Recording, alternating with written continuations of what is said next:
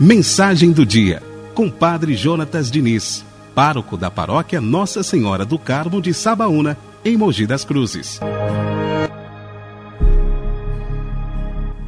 10 de julho de 2020, Santo Olavo. Em nome do Pai, do Filho e do Espírito Santo. Amém.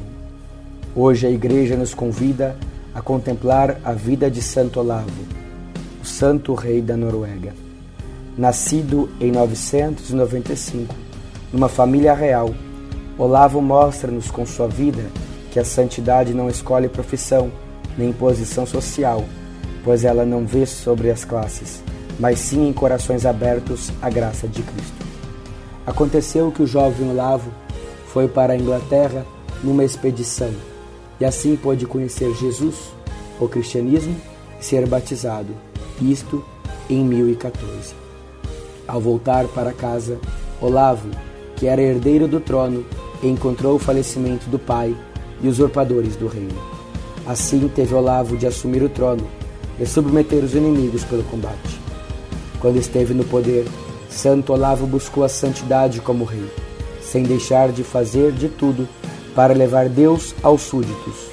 Por isso, procurou acabar com o paganismo, construir igrejas e trazer sacerdotes da Inglaterra para evangelizar seu povo. Todos os esforços de Olavo para submeter a Noruega ao rei dos reis e senhor dos senhores encontraram êxitos e barreiras, ao ponto do santo rei ter que ficar por um tempo exilado e, ao voltar, foi vítima de um conflito armado em 1030. Por isso, com fé e confiança, nós rezamos. Santo Olavo, rogai por nós.